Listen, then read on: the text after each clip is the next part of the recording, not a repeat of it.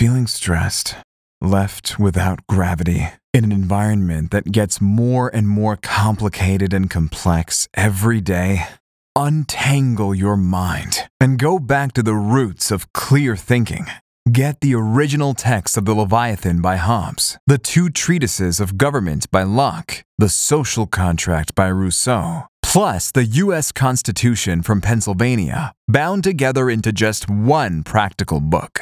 That's right. Hobbes, Locke, Rousseau, and the U.S. Constitution, bound together into just one practical book to keep your costs low. I'm going to talk this morning about John Locke, but before I do that, uh, I want to say uh, just uh, one further thing about Hobbes. I was thinking about how I presented uh, the point about the way, according to Hobbes, people make the covenant to uh, where they surrender their rights uh, to act for themselves and give everything to the sovereign. I think the way I presented it wasn't correct. Now, you, you remember, as I had pictured it, I had it, there was a series of hypotheticals in which each person said, I surrender my right to act according to the law of nature if everyone else does as well. And then, as I mentioned, this raises a problem because if you have everybody saying that, you don't actually have any, any real act of consent. You just have a series of hypotheticals, just like in the example I gave. Uh, imagine the little boy who says to his mother, May I go to the movies? And the mother says, Yes, if your father says you can. Then he goes to his, his father, and the father says, Yes, you can, if your mother says you can. So he ha- doesn't have permission to go. He just has uh, two hypotheticals. So where I, I went wrong in what I was saying yesterday is that I said, well, this requires, if you say you need one person to start the whole thing off. Uh, now, in the example I gave with the uh, with the little boy, this would work. Say if the mother then says, "All right, you can go," then that commits the father to giving permission. Also, since he said you can go, if your mother says you can, your mother did say that he can, so there, therefore the father's committed to saying he can go as well. But if you have more than one person in, in the Hobbesian case, we're having a whole lot of people, then if one person goes ahead and makes a commitment, said, I not only made all the uh, hypothetical commitment that I'll uh, surrender my right to act uh, to, the, to the sovereign if everyone else does as well, but I also say, I do surrender my right to act to the, to the sovereign. That doesn't commit everybody else. Uh, all that would commit everybody else would be everybody else making such a commitment except one person, and the last person would also be committed. So I think to get around that, it's really better to see what Hobbes is doing is not that the people would not be explicitly putting in the conditional part in their commitment. They wouldn't be saying, I uh, covenant to give my right to act to the sovereign if everyone else does as well. It would just be each one is making a, com- a commitment, a, a non-hypothetical commitment to the sovereign, but he has in mind that the commitment won't come into effect if unless a sufficient number of other people do so as well. I think that seems to me a much better way of understanding and making sense of what Hobbes is saying than the wrong thing I was suggesting yesterday. Now that said, uh, we can now uh, turn to Locke, John Locke, who lived from uh, 1632 to 1704. Now, Locke came from a fairly wealthy family, and he attended uh, Winchester College and then went to Oxford.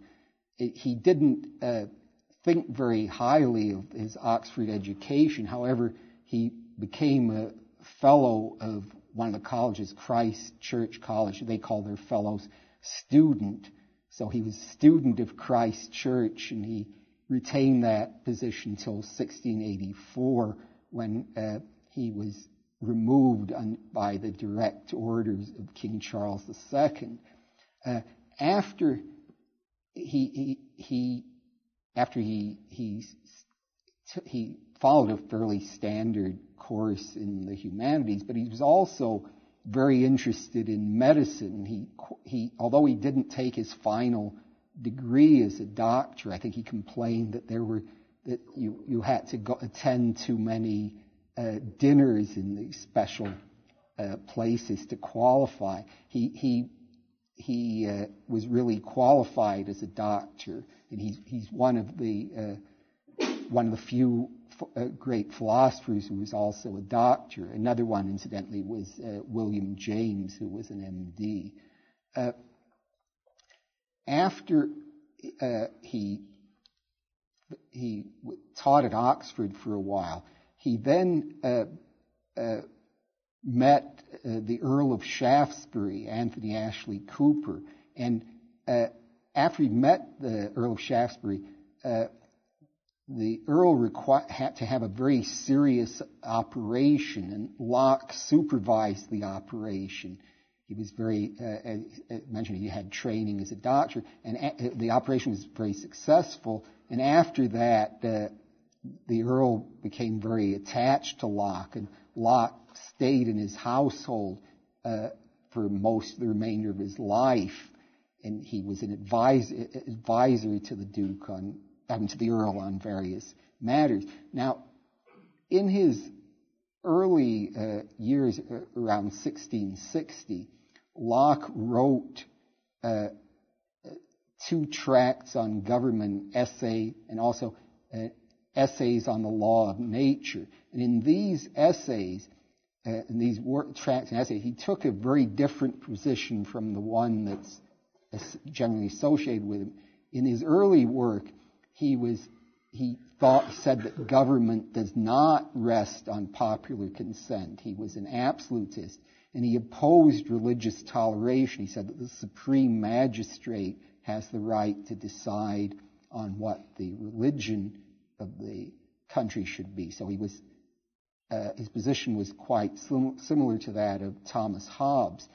Uh, the reason I mention this, I won't be talking about his early work uh, in the body of the lecture, but the reason I mention this is that, uh, as usual, there's a Straussian interpretation of Locke, and the Straussian interpretation, it, I should say, this isn't this interpretation of all Straussians, but some Straussians, such as Robert Cranach, who has written on, on uh, this topic, uh, those Straussians claim that Locke was always remained a Hobbesian and that he really wasn't the uh, the defender of very limited government that most people take him to be.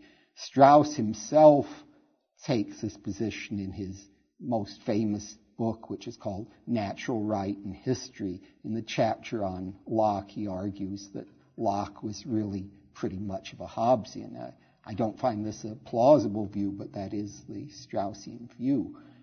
Uh, now, as I just said, uh, Locke had, was uh, an advisor to the Earl of Shaftesbury. Now, now at that time in England, remember uh, from the lecture on Hobbes, King Charles II had come come back to England after the uh, his father King King Charles I had been executed in 1649 but King Charles the, the monarchy was restored. King Charles had come back. But when he came back there was still there were uh, there was a, a lot of conflict going on because there were some people who were very were very attached to the Protestant Christianity. They they were very anti-Catholic.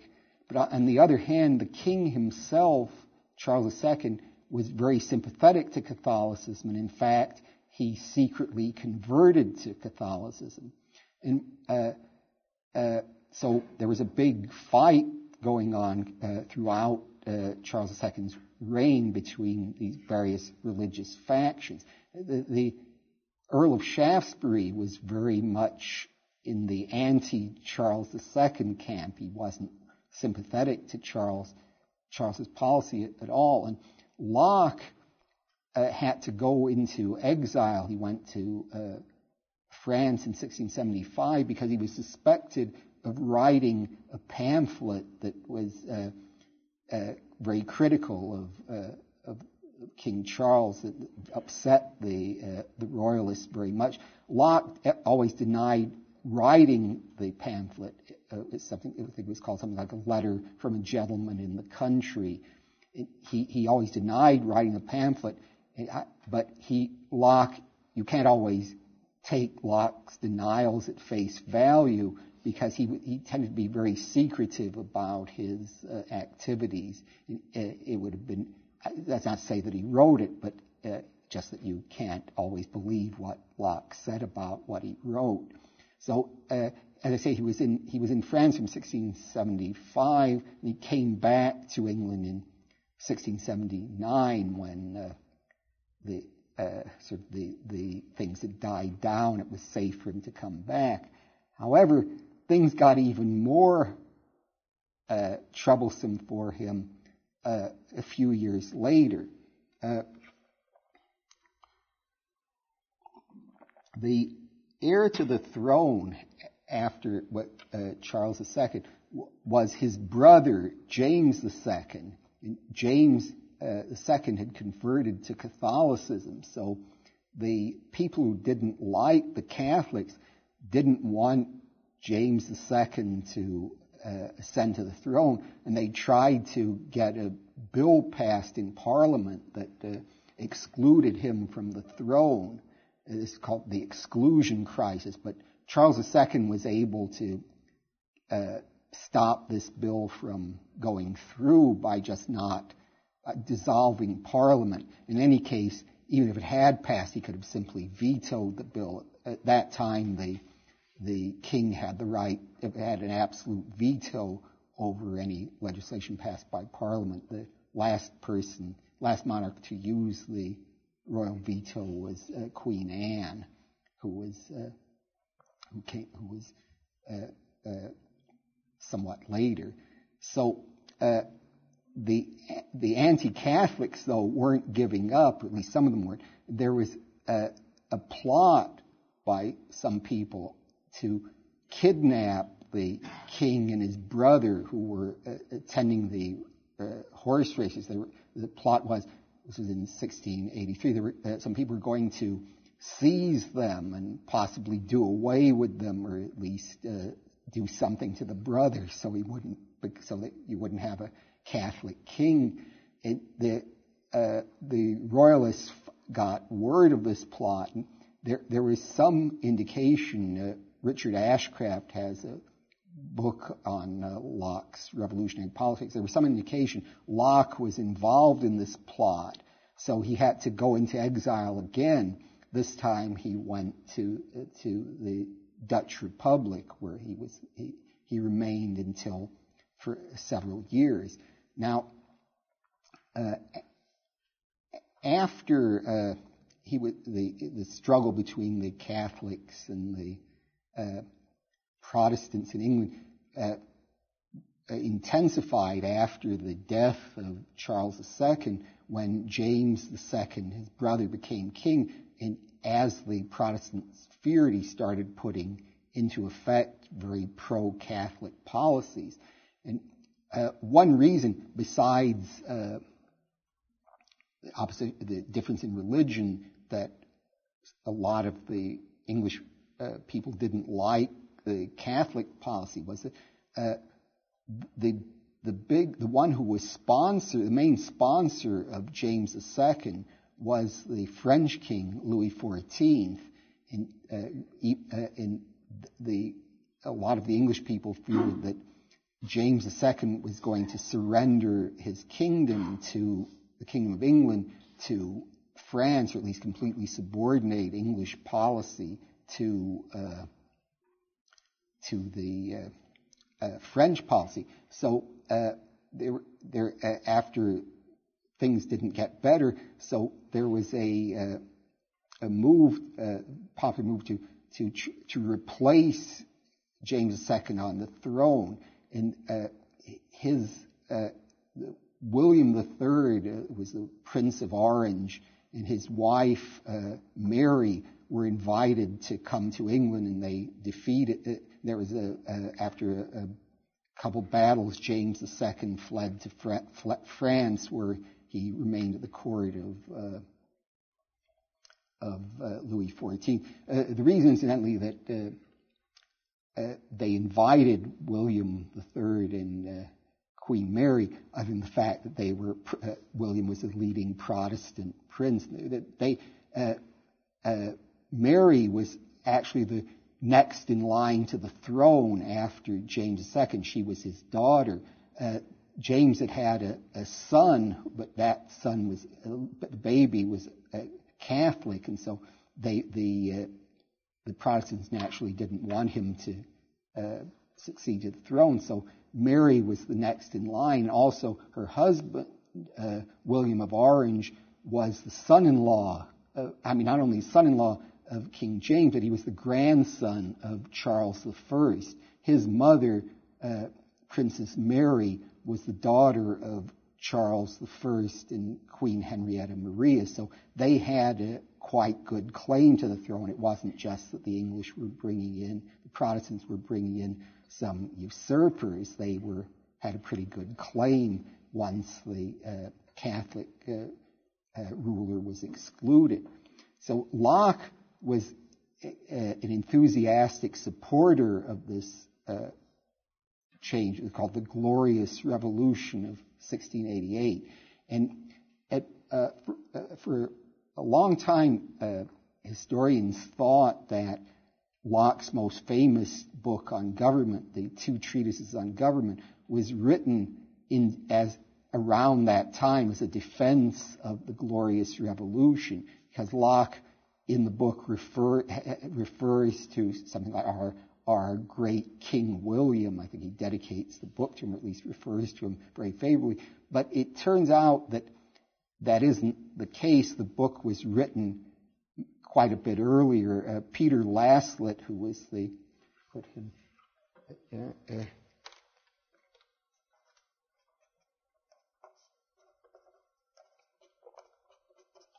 uh, uh published a famous edition of uh, Locke's two treatises arguing that the book was really written in 1679, and then other people, such as Ashcraft, say no, it was somewhat later, uh, 1682 to 83, but it was actually not written in defense of the glorious revolution.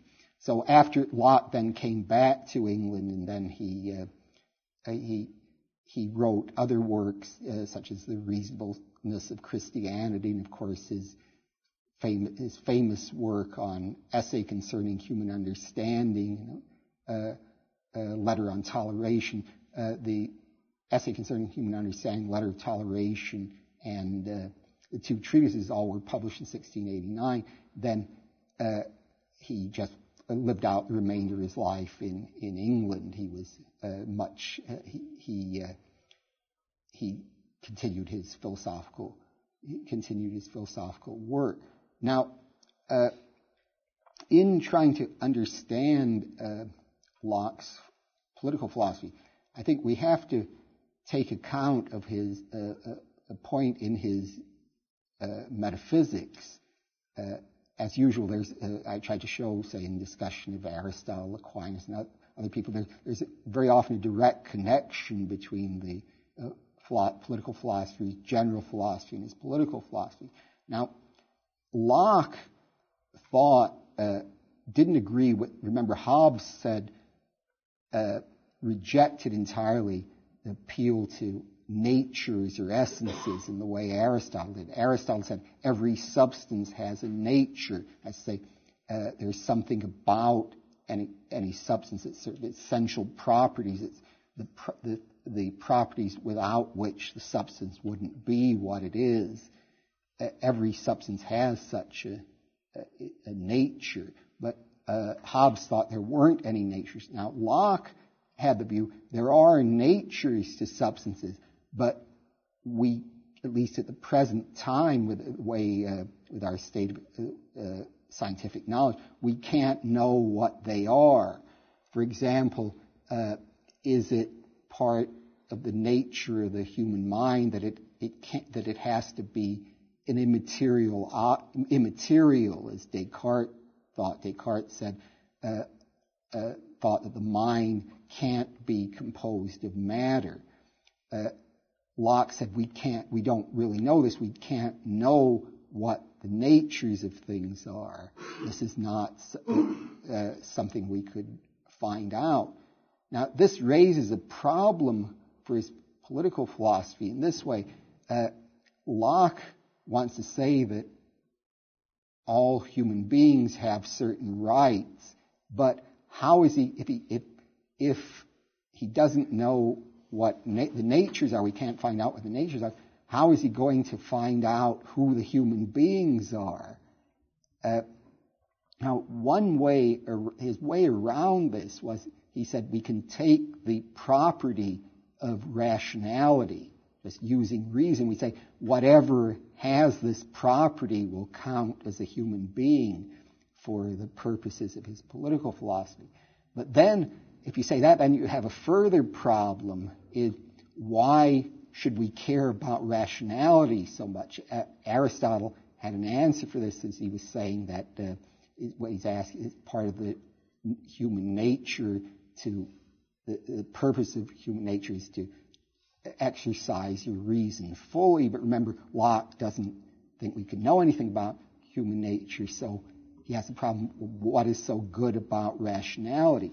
And here is where Locke's uh, uh, belief in God, his theistic view, comes in. There's big disputes, as I'll mention later, how central belief in God is to Locke's philosophy. But uh, I'm inclined to think it is very central. There's a very good book I recommend uh, on this topic by uh, Jeremy Waldron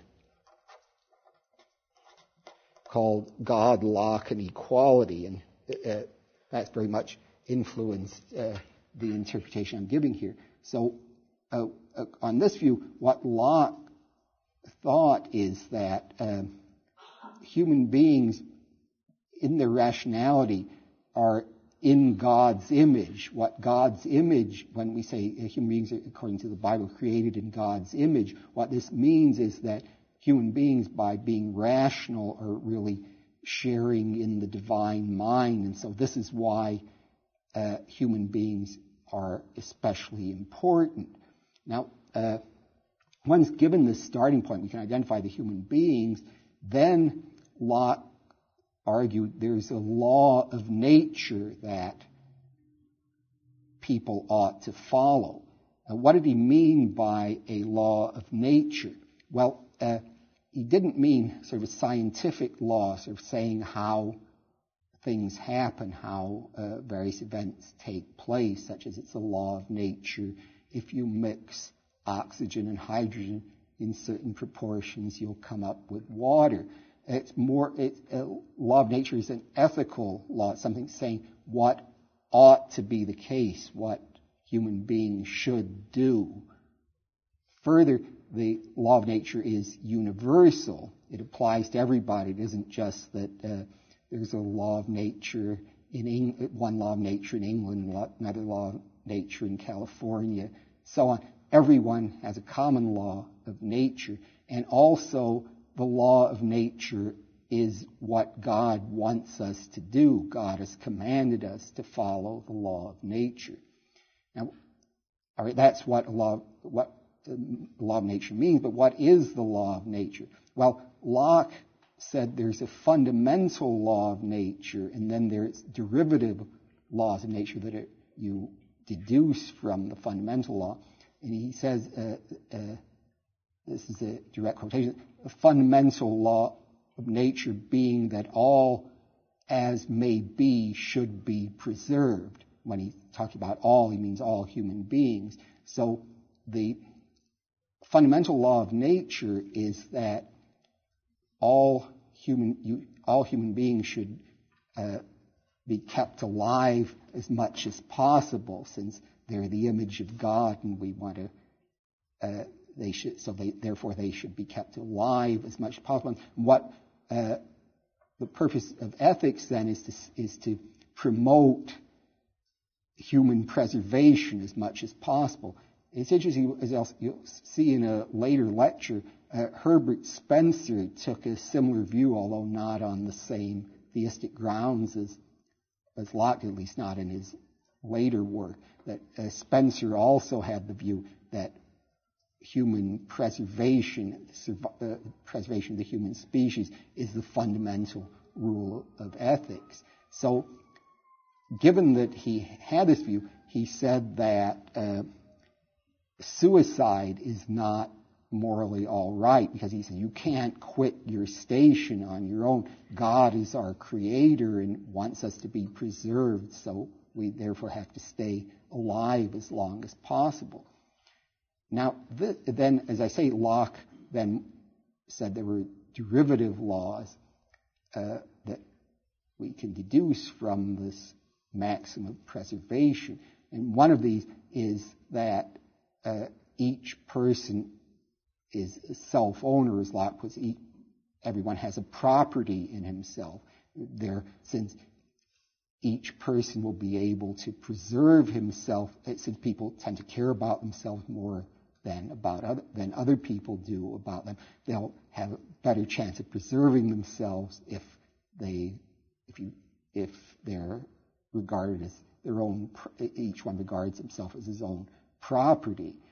So now you might, it appears to be a problem here in that if Locke says each person is a self-owner, uh, how can he also say that uh, really we're dependent on God, that we have to uh, do whatever God says we should do, because that isn't, doesn't that really make God our owner? So how can you say both that really God is our creator and really has rights over us and that we also own ourselves. So I think what Locke means here is that with respect to any other human being, we can't uh, regard ourselves as subject to that person. Everybody is the owner of himself or herself as regards other human beings. Uh, it's true that ultimately God is over us, but no one has the right to claim that he's God's representative uh, and can tell us what to do on that basis. Uh, so this, incidentally, is, I think, well, not so incidentally, is why uh, it, when Locke holds, as I'll mention later, that uh, uh, churches are purely private associations, this isn't just an incidental part of his philosophy or just something he held uh, for separate reasons that regards religion. It's integral to his key position because if he, if say there's a, a church that has divine authority, then it would be hard, much harder to make the case that each person is has a property himself and that other people can't tell him what to do because then you could say someone who's in the ch- church says, no, no, we, you have to do what uh, God says, and we're God's representatives, so you have to do what we say. So by saying that church is a purely private organization, Locke stops that objection from uh, arising. Uh, let me just make one digression here. It really isn't uh, connected to the lecture, but that isn't going to stop me. Uh, sometimes when we say uh, uh, people is the use the term, as mentioned, representative. Uh, like we can't say somebody God's representative on earth. Somebody we have a term sort of for representative, uh, vicegerent. God's vicegerent on earth.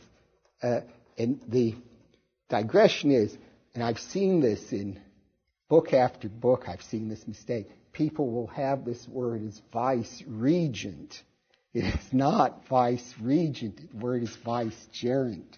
Uh, that's going to be on the final exam, so bear that in mind.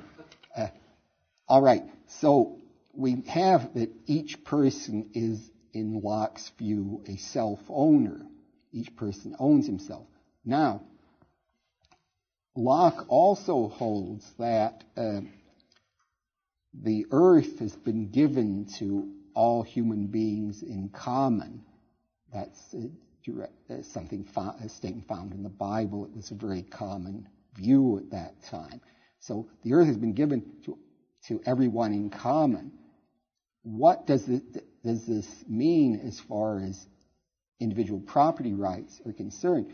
Well, Locke says it can't be that this means that you have, before you use any item in the earth, you have to get consent from all the rest of mankind. You might think that would be required because suppose I say uh, something like uh, this uh, this water pitcher belongs to everyone in the room in common. Then, if there's some question on what to do with the water pitcher, it might seem that everybody would have to agree on what to do about it because each of you on this hypothesis has right has rights to it. But if if one applied that policy to property, then it would turn out that you really couldn't get everybody to agree on what to do. It would be very cumbersome, so people wouldn't be able to survive on that basis. And this would violate the fundamental law of nature calling for human preservation. So Locke says that can't be the way we uh, have all things in common. Uh, what he said, on the contrary, was uh, individuals can appropriate separate items of property. You can take things from the common store by mixing your labor with with them. You do something to the to the say uh, land or uh, uh, bring it into cultivation, and then this gives you ownership rights to it. Now, this is in the later philosophical discussion is an extremely, as you probably know, extremely controversial move on Locke's part. Uh, a lot of people have, have objected to his argument. One objection, which uh, Robert Nozick mentions in Anarchy, State, and Utopia, a book I'll be talking about later, uh, is, I should say, when Nozick mentions this objection, he, it, uh, contrary to what many people have thought, he isn't endorsing the objection. He's just mentioning it as a point that Lockeans have to confront, but he isn't saying at all that this refutes Locke's view. Uh, he says, why is it if, if you say, well, mixing my labor with something means that I own it, why should you say that? The argument is, I owe myself, I owe my labor, I've mixed my labor with this other, with this commonly owned property, therefore it becomes mine. Why shouldn't you say instead you, lo- you lose your labor? It's now uh, still common property, but you don't own it anymore. You just put out some labor on the common property. Nozick, as characteristic of him, gives a very vivid example. He said, suppose I uh, take a glass of tomato juice and just pour it into the ocean doesn't would we say that I own the ocean since I mixed some labor uh, with the ocean, would we say I've just lost my tomato juice? So this is one objection. They say, well, why does mixing your labor uh, mean that you acquire the property? Well, one thing Locke could say, I think, in reply to this is just that it's by this is uh, uh you this is one way you, if you, you want to have a system of individual ownership because this is one way you'll be able to preserve human beings by do so. So by doing that, so this is one reason why you should take the uh, mixing the labor as giving you ownership rights rather than saying you lose your labor by uh, by uh, once you've done that. Otherwise, this first fundamental law of nature wouldn't be met.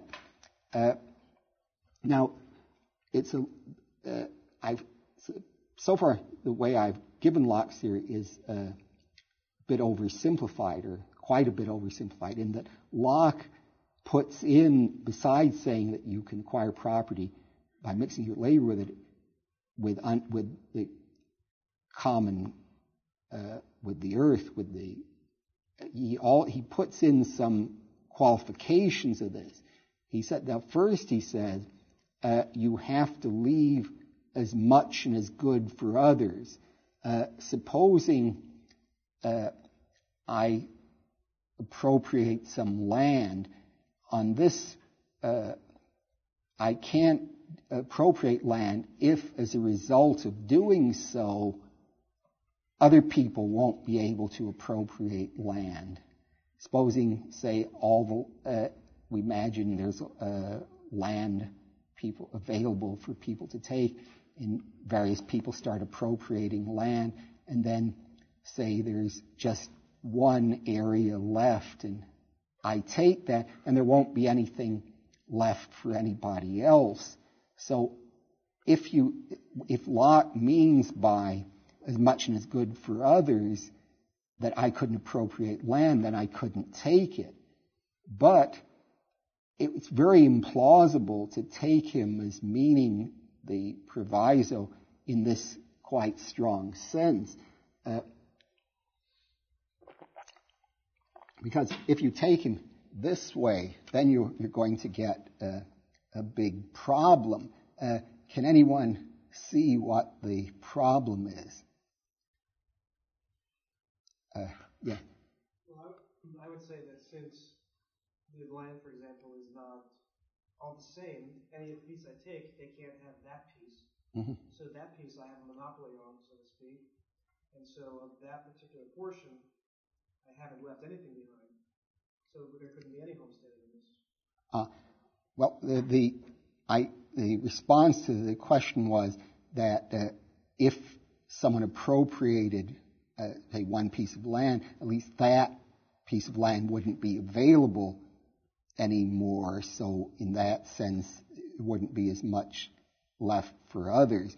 Now, uh, that's an interesting point, but I don't think that's quite uh, what the, would be such a good objection, though, because it, you certainly you wouldn't have that plot, but wouldn't follow. You wouldn't have as much and as good for others. Just say as if uh, if we have lunch, if one person takes one of the box lunches, you still leave it, you, someone else can't take that one, but he has others as good that he could take.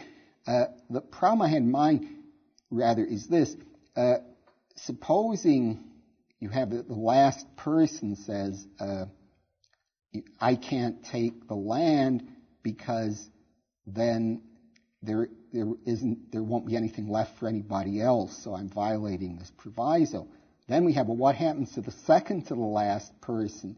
If he were to take uh, appropriate land, then there wouldn't be anything available for the last person to take. You see, you might, you might think he could because there's the second to last person, there's one more lot available, namely the last one. But remember, we said the last person can't take that because doing so wouldn't leave anything for anybody else.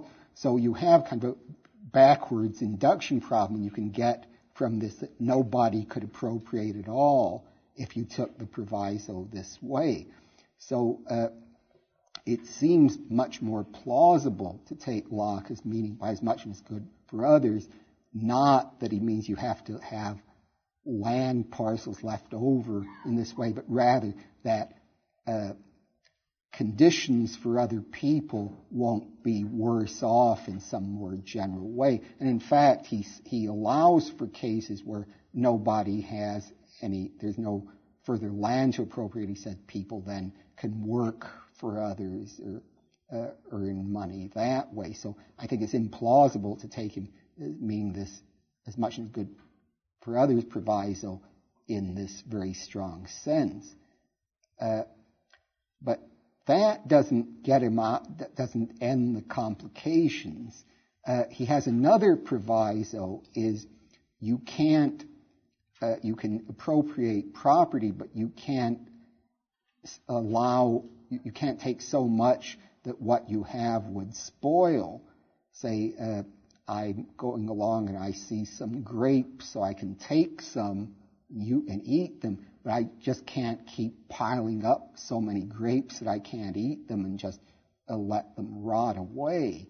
that wouldn't be a, a, right thing to do. And you can see why not, because remember, the uh, property is there so that people are able to preserve themselves. We need to use items in the earth in order to live. And the, the fundamental law of nature is that uh, we should preserve ourselves. So if people can take property and just uh, let it rot and then let it spoil and prevent other people from using it, this isn't at all conducive to human survival. But this uh, proviso doesn't limit people once money comes into existence because once you have money, Locke says, then you can uh, exchange uh, items you can't use for something else. So once money comes in, then you can uh, appropriate as much as you want. Uh, so the the real uh, so Locke then what we were left with is Locke has a very strong view, sort of very uh, classical liberal or libertarian view of property ownership that people can really appropriate property. You can take property for yourself really without much limitation so long as other people are made better off by having such a system of property. And of course, they will be since the system where people can just, they're just common use of goods, but uh, no property rights, no right to exclude anybody else from using property that you appropriate is an extremely inefficient one. It'll lead to, uh, it won't promote human survival, so Locke wouldn't allow it. Uh,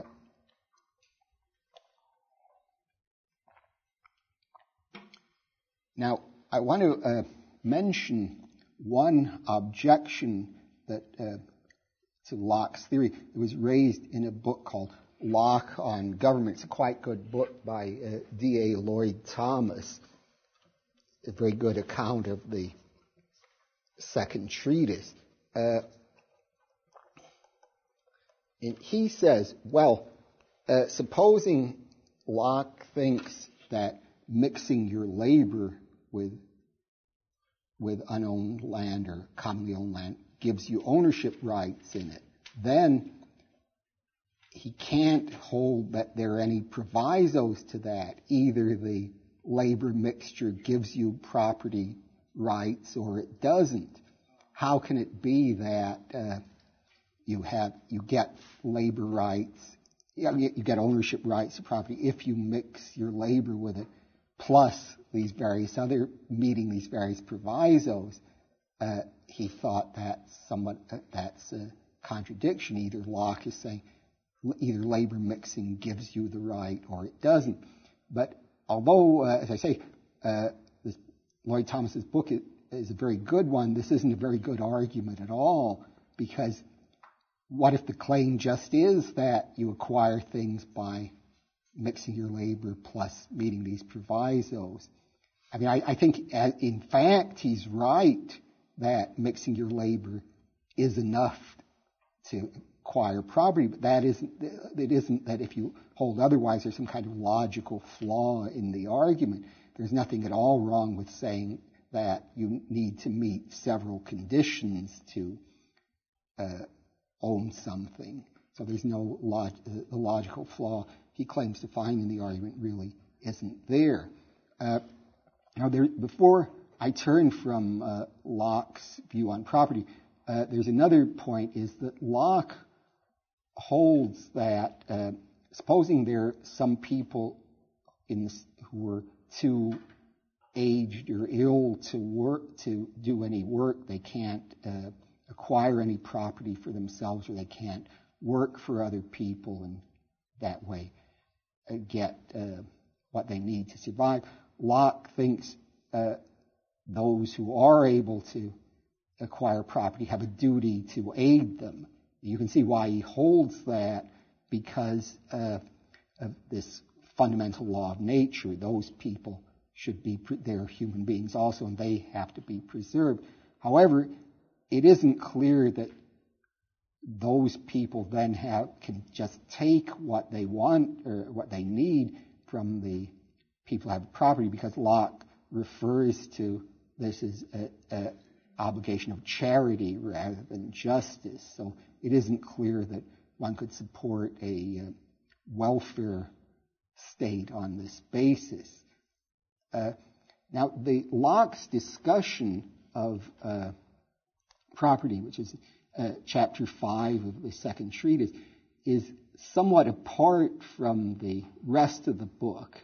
In fact, one view is that it was written uh, at a different, independently of the rest of the book. And what Locke is concerned to do in the rest of the second treatise is to uh, give an account very different from Hobbes of how legitimate government arises. Remember, uh, Hobbes had the view that everyone really surrenders everything, all their rights to the sovereign.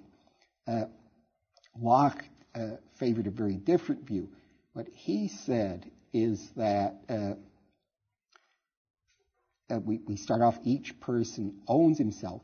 Now, in the state, we imagine state of nature, that's a, a, a sort of society without any government. And Locke has thought that we can have property, as I've just explained, can, we can have property rights without government.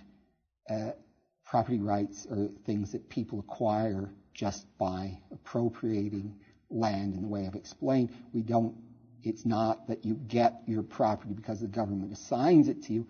You, it, property is a natural right. And, uh, and also, uh, you, you, so property is a natural right, and also money. Uh, this is where Locke anticipated uh, Carl Menger and von Mises. Money can develop without the government. It isn't. It doesn't have to be that the government says uh, uh something like uh, people have ex- must accept these pieces, pieces of paper as money because we say so. Locke envisions money developing in the state, money is present in the state of nature. We know this because he says that once money comes in, into being, then the spoilage proviso doesn't apply anymore. All right, so, so he's saying uh, money, you don't need the government to have money. Uh, now, what do you need the government for? One would like him to answer nothing, but that isn't the way he does it. What he says is that in the state of nature, uh, each person has uh, rights such as the right to life and property rights, but he, each person has the right to enforce uh, other people's uh, respecting his rights, and, not just respecting his rights, but just respecting rights in general. Uh, supposing, say, uh, someone tries to assault me, I have the right to stop them from doing it. And not only that, uh, if I see, say, one person assaulting someone else, I have the right to stop that. I have the right to enforce the law of nature. So everyone in the state of nature has the right to enforce the law, the law of nature. And this, in, uh, in this involves not only that each person can uh, stop the other person from aggressing and sort of restore the previous, the correctly existing state of affairs. But he has the right to punish violations of the law of nature. Like punishment means impose some additional penalty on the person besides restoring what he wrongly taken. It, it, it's up to each individual to decide what the appropriate punishment is. Uh, so Locke suggests, well, supposing we have a, a system, a state of affairs like that where each person is tr- on his own trying to enforce the law of nature, then we'll get a very chaotic, undesirable result because people will differ on what uh, on dis- they'll have disputes on has has someone violated the law of nature or not. So you can imagine people having dispute. are you taking something from, from my property or is it really your property? We would have differences of opinion on which people have appropriated which property, what the appropriate penalties would be, what's the appropriate punishments if somebody has done something wrong, or we could have uh, disputes uh, uh, not only on the on the punishment, but people, according to Locke, would tend to make mistakes in their own favor. I mean, supposing uh, I'm in a dispute with someone, well, obviously I'm in the right, I'm in the right, the other person's wrong because that's the way people tend to act. So, uh, how can we remedy this state of affairs?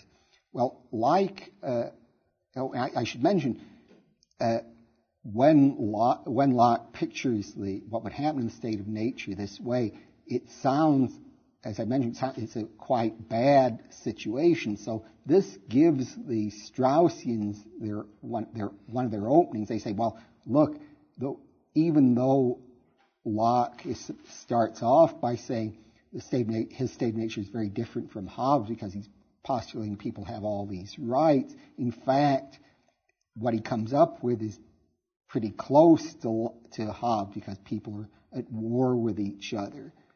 I think this uh, seems to me very much exaggerated, but that is one of the contentions that Strauss has in uh, Natural Right and History, and his followers have echoed him on this point. So, uh, Locke, not having had the benefit of studying Strauss, uh, had a different view of how we get out of the state of what we do about being in the state of nature. What he said was, we can imagine people getting together and they don't, as with Hobbes, they don't give up all their rights to a particular person. On the contrary, what they do is each person surrenders his right to enforce the law of nature, not any of his other rights, just his right to enforce the law of nature, not to any particular person or group of persons, but to the whole community. So everyone surrenders his right to the whole community to enforce the law of nature. Then, once the whole community has the right, has, has this right to enforce the law of nature, then the whole community decides by majority rule what the government is what the government is going to be. They they don't have to, even though it's the whole community that decides they don't have to establish a democracy. They can establish a monarchy or an aristocracy or a democracy or mixed type of government. They can really do anything they want. They can't, though, establish an absolute monarchy. Although Locke does certainly does allow monarch, uh, monarchy. He says if it turns out that the uh, community, the majority of the community decide to have, say, you have a, a legislative body, an executive, and the executive has some legislative power also, as was the case in, in England with the, the king of the king of England is not only the chief executive, he has uh, at least at that time quite a good deal of legislative power.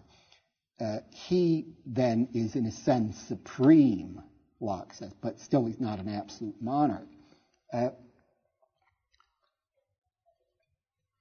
Now we have the question, well, why is it that it's the majority of the community that gets to decide what the, the government should be? Uh, why don't you have, say, the whole, com- we could see why it wouldn't be the whole community has to decide because then it's very unlikely people would arrive at any decision. People, there's always people who have different views on matters and then we wouldn't be really getting out of the situation in the state of nature, we would be probably even in a worse position because we've all surrendered our rights to enforce the law of nature, and then there's no one left to enforce in, to the whole community, but the whole community hasn't agreed on anyone who can enforce the, the law of nature, so we're all in a very sad state of affairs.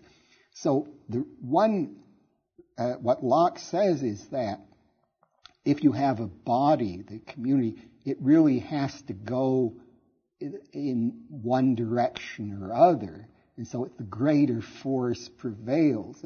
But it's sort of it's kind of a physical metaphor. You imagine everybody, say, what, some people are pushing one way, some people are pushing the other way, and the, the majority have a bigger push, so things go their way. But this, as I say, is just a metaphor, and I think what Locke has in mind is something like this. Uh, each person is taken to be free and equal to everybody else, so if you have to decide one way or the other on things, if you go with the majority, you're respecting uh, you're respecting uh, human beings' rights more than if you impose a minority view on the rest of people. If you had a minority, if, say a minority verdict was put in, then you would be saying those people are in a sense superior to the majority. But a one person, one vote uh, rule really is more in line with the basic equality of people. That's been a very influential argument in subsequent justifications for uh, democratic rule. Now, uh, you may have noticed I was rather careful the way I didn't say one man, one vote. I said one person, one vote. I wanted to leave open the question, did Locke mean to include women in this uh, initial contract? It isn't clear what he doesn't really say anything about this. He does have uh, somewhat traditional views of marriage, he, although not. Uh, he says normally the in a marriage the husband is uh, can tell the wife makes the decisions and tells the wife what to do. However, he says that this is really a default arrangement, arrangement that people in a marriage have the right to contract otherwise. So you could marry someone and uh, say you could you could decide that the wife would be in charge rather than the husband. That's a for the time is a quite was a quite radical view. So uh, one uh, Tory critic of Locke named uh, George Hicks said that on Locke's view he'd have to say that women were included in this uh, in this initial contract, and he thought that was an obviously absurd view, so he thought this was really refuted Locke. But it, it, isn't clear what Locke would have said about that. I, he, as I say, he, he, he certainly he didn't. He was very careful not to get in trouble, not to uh, uh, say anything that would be considered too radical for his time. But I, it, not really clear from the evidence what he would have said about that. Uh, all right, so we now have uh, the the majority of people have decided on what kind of government they want. Now, when they decide on the government, this is a very important point to bear in mind in understanding law. They don't the the the uh, majority or the whole community don't make a contract with the government. There isn't a second contract. We have the first uh, contract where everybody surrenders uh, his right to enforce the law of nature to the community. There isn't a separate contract where the community, having voted for someone, now has a contract with them. It's rather that they, the community has entrusted the government with certain functions. So the reason this is important is if the government doesn't follow the uh, policies that uh, that they're supposed to, say if the government starts violating people's rights, then the the community can withdraw its obedience to the government and put in something else. You see, if we had a contract, then well, if there's a claim a contract has been violated, then normally there'd have to be some kind of discussion between both sides to see who, uh, to see what would happen. Say if you have a contract with someone, you can't usually unilaterally say, all right, you violated your contract, therefore uh, I don't have to keep the contract either. You would usually have to be settled by some agency or some person what would happen in such a case. But in this case, it isn't a contract. The, the, the government is the servant of the community, has to keep uh, do what the community wants. Uh, now, Locke is uh, very clear also that when he, as I said, when he said people have the right to, uh, uh, if the government doesn't do what they want, they have the right to get rid of it and replace it with a new government. He's very clear that they shouldn't do it just very readily. This is where, you remember, in the Declaration of Independence, which was very influenced by Locke, this is a reference to the light, the, people shouldn't change the government for light and transient causes. That's a direct Lockean view, that it has to be something very serious. However, the community does have the right to decide on what to do. And among the the uh, the things that the, the, government can do that uh, in, entitle the people to reject it is that supposing the government uh, decides that uh,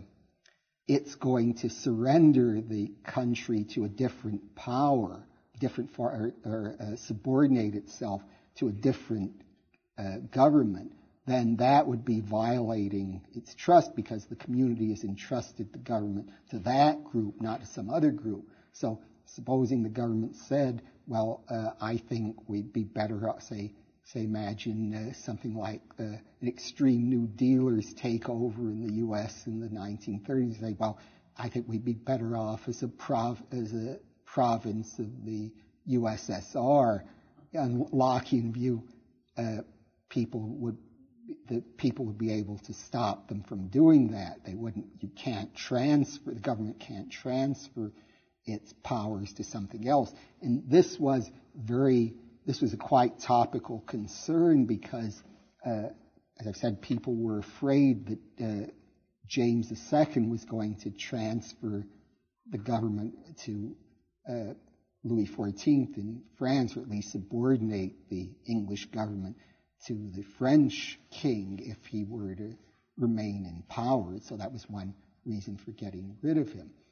Now, as I mentioned, Locke doesn't say, he, he, he, makes quite a distinction between saying the community as a whole has the power to enforce the law of nature and requiring a particular uh, system of government. He doesn't require people uh, say democracy. doesn't say we have to have a system where everyone votes. So one reason, perhaps he said that, one motive he had in saying that is that he, as usual, was being very careful. In the Whig party that he favored, there were various factions of it. There were radical Whigs who thought everybody really does, should have the right to vote. It shouldn't be vote shouldn't be restricted as it was in England at that time to an extremely small percentage of the people. On the other hand, there were more conservative Whigs,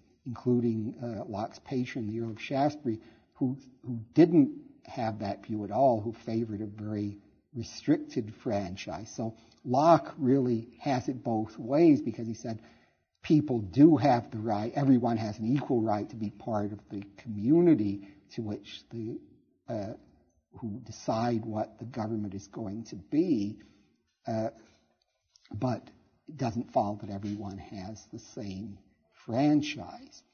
Uh, now, once we have a government in being, I think uh, one of the it's very important to see one of the key part is that this is I think one of the most libertarian sides of Locke is that the government is very limited in what it can do.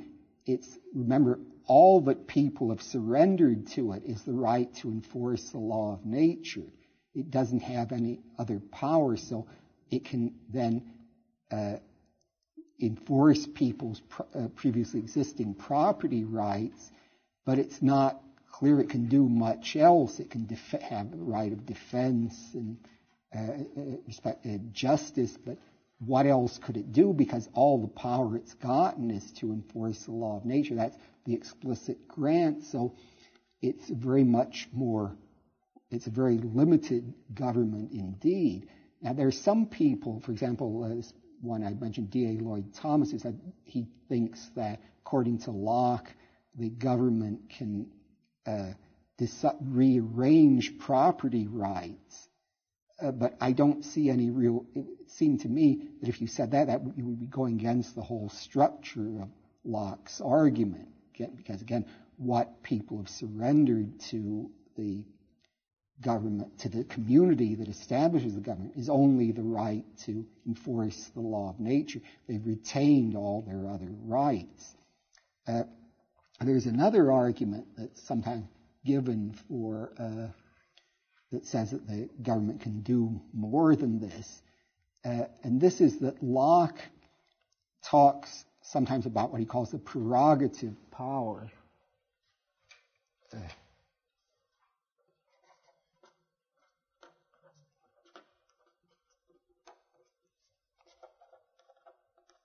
it, what that what he means by that is that sometimes a condition will happen which calls for emergency action. Uh, Locke gives this example. Uh, supposing someone's house is burning down and it, there's other uh, houses burning down also, and to stop the fire, uh, you have to demolish some house that isn't burning.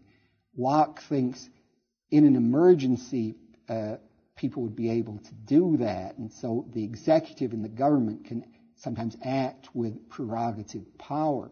But I think this clearly is, uh, or at least perhaps uh, not so clear, but it seems to be, at any rate, this is a quite limited idea. It doesn't mean that because of the prerogative power, the executive can do anything it wants. I mean, it, it seems like uh, Locke has in mind here some very limited situations where there's some immediate danger to people that requires action that would otherwise not be allowed.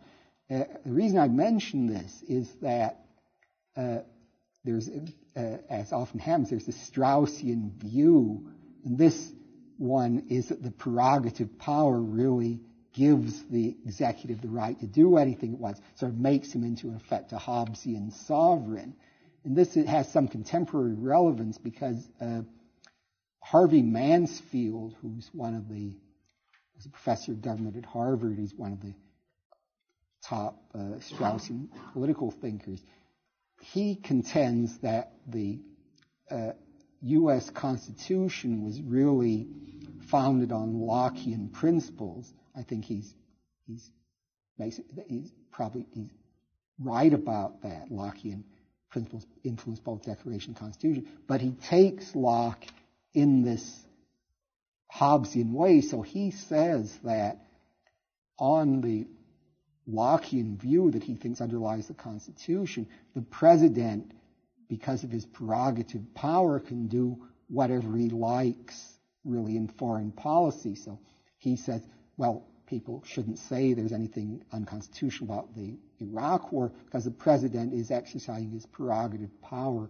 to cope with emergencies. So you see, this is a, this is a very live issue in uh, in where it shows how Lockean theory has some very direct relevance today. But as I say, I think if you keep in mind that in Locke's view, the uh, all that people have surrendered is the right to enforce the law of nature.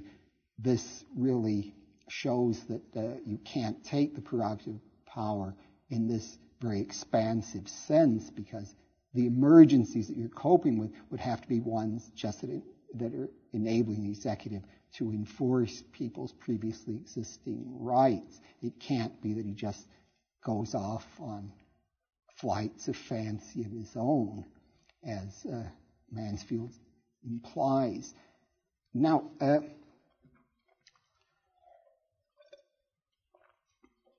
there's a big problem with the theory I presented so far is that according to the theory, everybody's gotten together and uh, surrendered his power, his right to force the law of nature to the community. The community then establishes a government.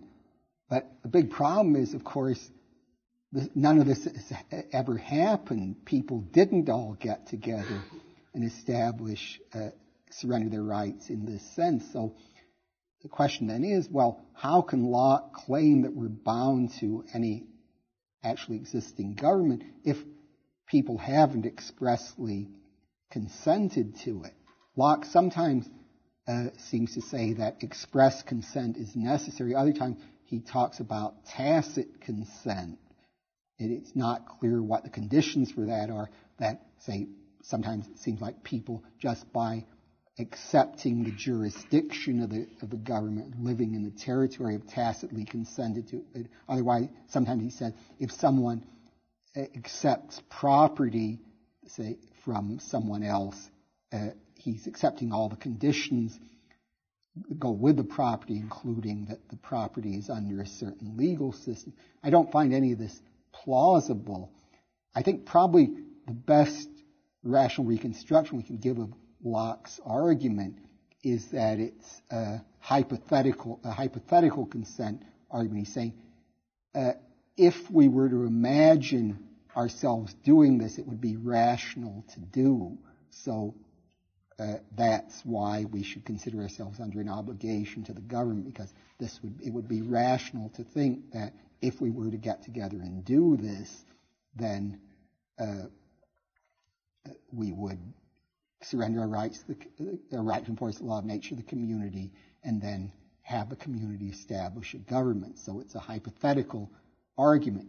Uh, I want to uh, I, I want to mention one objection to such arguments that's been raised by a very good philosopher, a libertarian philosopher at the University of Arizona, David Schmidtz.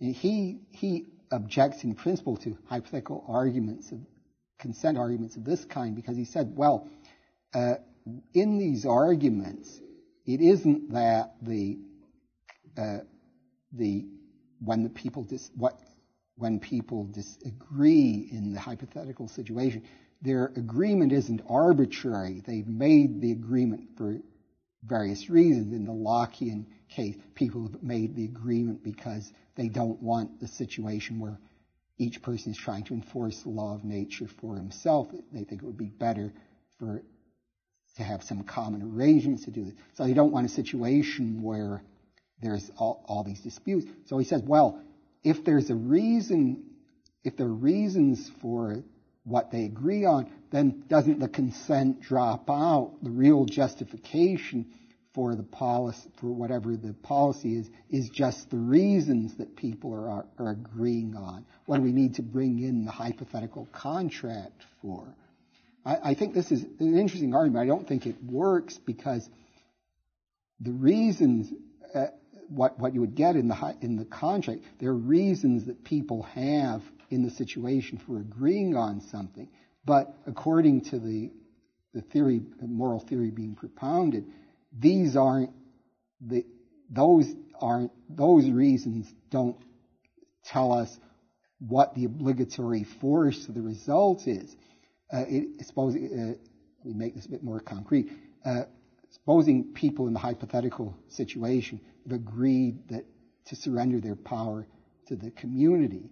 So uh, the reason we should regard ourselves as ha- as having done that is not that those people find it rational to do so, but that we, what we think we ought to do is whatever people in such a situation decide to do. I'm sure I haven't explained that in a way that's at all comprehensible, but that's the best I can do now. But you see, the basic, the, the basic point is that Schmidtz hasn't come up. He's just denied the type of argument that's being offered. He hasn't really come. Up, he hasn't really given an objection to it. The, the argument isn't that uh, it is that what we ought to do is what people in such a situation should do. There isn't anything. I mean, it may be that we won't want to accept that argument. There isn't anything in principle wrong with that kind of argument. So the fact that people in the situation have reasons to do what they do doesn't entitle us to drop out the hypothetical agreement from the argument because that's the basis of the moral obligation. Uh, and the time remaining, I want to uh, respond to a Straussian challenge that, if it were correct, would knock out a large part of the basis what I was claiming in this in this lecture. Uh, I argue that there is a strong theistic basis to Locke's philosophy, namely that uh, since he doesn't believe in we can know what the natures of things are, including nature of human beings, he needs to uh, he and then he relies on just on rationality. Whenever the property of rationality is present, and we know there are human beings present, then he has the further problem. Uh, why is this important? That's where he brings in because we're created in God's image. Uh, so if you take God out, then there, that destroys the whole structure. If, say, I, I would say just in uh, if you want a philosophy that doesn't, not on a theistic basis, probably the best bet is to reject Locke's view that we can't know natures of things and go back to an Aristotelian view that we can. But supposing you do take Locke's basis, then if you, uh, theistic views on nature, then if you knock God out of the picture, then you're in trouble. Now the Straussians uh, say, well, no, this is all wrong because Locke, like everyone else, was a secret atheist.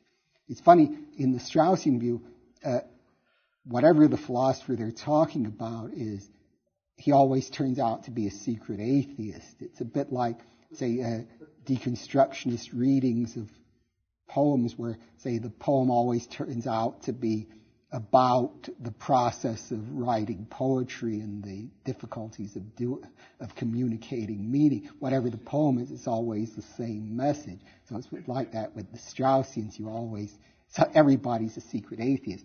Now, uh, so what I want to uh, address in the last topic, there was the, there was a very uh, strong defense of the Straussian position in a book by Michael Zuckert uh, called uh, launching liberalism.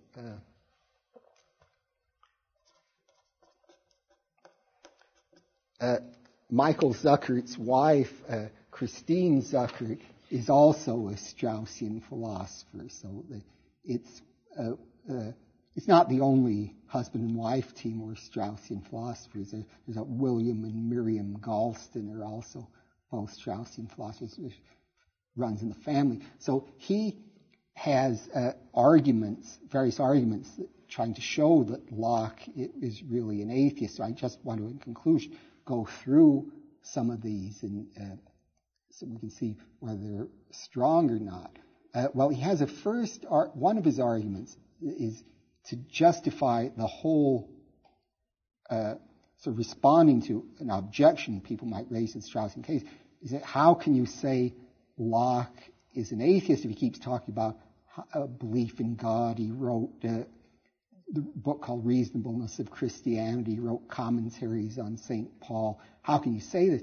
So he has an argument that we should think that Locke is engaged in deceptive writing. The argument is this in the essay on human nature, Locke uh, criticizes certain philosophers who says these philosophers write in a very uh, obscure way, they could uh, contend that black is white and white is black. And Locke says that they destroy the uh, possibility of human communication. So this seems like very much going the opposite of what Zuckert wants because Locke is saying people should write clearly. They shouldn't engage in deceptive writing.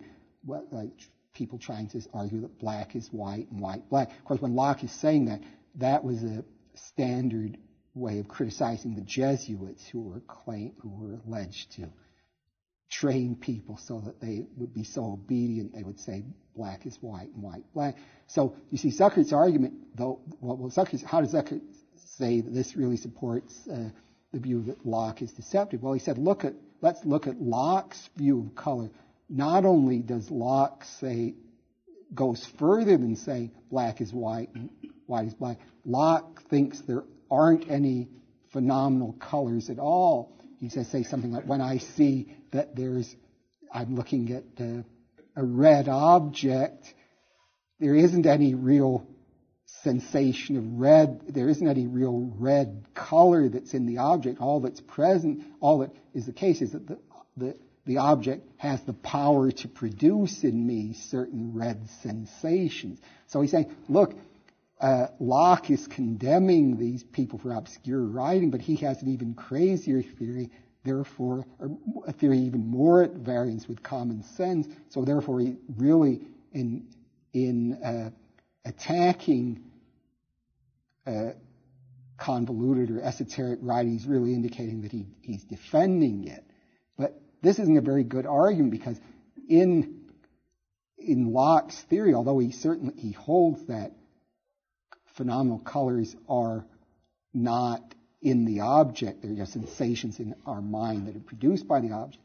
Nothing changes in the way we actually look at things. Locke isn't arguing that we just see sort of blankness. We don't see actually color. The, the ordinary world is exactly the same in the Lockean view as it is in views that color, phenomenal colors are really present in the object. So uh, Zuckert's argument, I think, doesn't work. Then, uh, addressing the uh, theological point more directly, Zuckert points out that Locke says, as one of his arguments, that God exists. We can't say that, think that human beings created themselves because if a human being created himself, he wouldn't have brought it about that human beings die because every being wants to keep itself in being. So how could a human being, if he created himself, it brought it about that human beings die? So if if God, so Zucker said, well, if God then created us according to Locke, since God does have, we do die, then this indicates that God is hostile to us. So, and if God is hostile to us, then we can't be obligated to do what he says.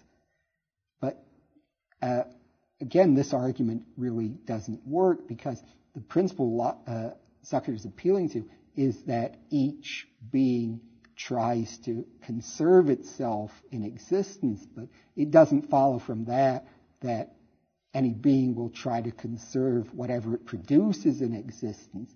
That w- so it wouldn't at all indicate that God is hostile to us if uh, God has brought it about that we die or hasn't made us immortal.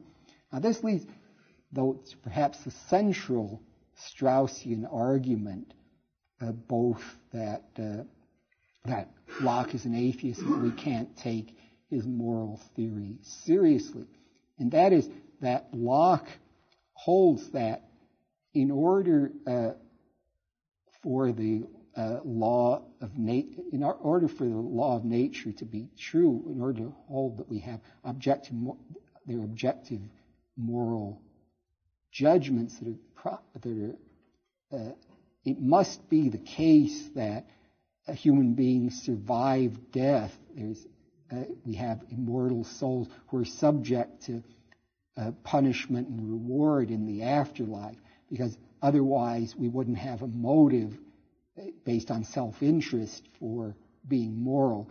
Locke is assuming that uh, morality and self-interest have to dictate, at least ultimately, the same thing. So the argument is, well, if Locke says we can't, we can't, and Locke, so Locke thinks first that we, we have to have, we have to be, have immortal souls if morality is to make any sense. But then Strauss and Zuckert following point out, Locke doesn't produce any proof that we have immortal souls. So isn't then Locke really undermining the basis of his own contention because he's saying morality depends on our having immortal souls subject to uh, punishment and reward, but he doesn't give any proof that we have them. So isn't he really then leading the careful reader to see that he doesn't believe any of this stuff?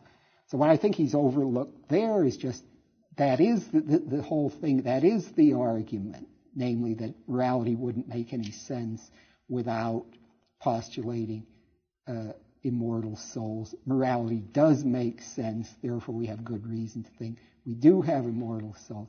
Uh, this is uh, Kant gave a somewhat similar argument to that uh, uh later on. So I think uh, the Zucker and Strauss have just overlooked the nature of uh, Locke, Locke's argument. I could go through some other arguments, but I think I want to allow some time for questions. So I think I'll, I'll end at that point. Any questions? Roderick? Locke says that, that uh, when you move from state nature to um, uh, social contract, he says there are two things we give up. One thing, we give up entirely our right to be a judge in our own case. Mm-hmm. Um, mm-hmm. And then he says the other thing we give up, not entirely, but partly, is we give up however much of our liberty is necessary to protect the rest. Mm-hmm. So I imagine that the people who think that uh, that Locke is authorizing the government to do a lot more in terms of redistributing property and so forth, are probably trying to give kind of a federalist interpretation of that of that necessary proper clause. They're trying to, uh, mm-hmm. I think that you know, all sorts of, of extra things are necessary in order uh, for us to protect the rest. But you know, it's not clear that that, that follows. Yeah, yes, uh, the question was uh, Locke says uh, that we give up when we leave the state of nature uh, the right to be the judge in our own cause, and also we give up uh, whatever is necessary of our liberty to protect the rest. And so, wouldn't perhaps that would be a way that those who support a more expansive view of what Lockean state can do could get a foothold. I, I, I think that that's right, but uh, as as you suggest, I don't think it would be clear just how why it would be necessary, say, to interfere with people's property rights to protect uh, protect their liberties. I mean, uh, one would have to see how they would make the argument in a particular case, but I think you're right. That would be one way they would uh, try to get around the argument. Uh, Dan. Well, two questions. Uh, uh, simple one is simply I wanted to ask what the title of the D.A. Lloyd Thomas book you mentioned was. And my long, long question, though, is it, it seems to me um, that maybe Henry George was actually a kind of Lockean heretic, because what he's doing is he's taking this idea of mixing your labor, and he's applying this to say, well, uh, we can't tax labor because that would be taxing human beings. We can tax land, since that's something that um, is fundamentally not created by people. Um, the products of mixing the labor, the improvements on the land, those are the things we can tax. I'm wondering, therefore, whether there's sort of a broader uh, kind of intellectual tradition that misinterprets Locke and takes his uh, labor mixing idea and turns that into a kind of labor theory value? Ah, well, there are two parts to the question. The first part is easier to answer than the second one. Uh, the first part was the title of the book I mentioned by D.A. Lloyd Thomas. It's Locke on Government, uh, published, I think, by Routledge. Uh, the uh, second question is, uh, what, couldn't we see Henry George as a dissident Lockean in that he says we have uh, we we own our own labor, but we don't own the land. We, we the land that we uh, we we don't own land, so we can't claim that we own land by mixing our labor with it.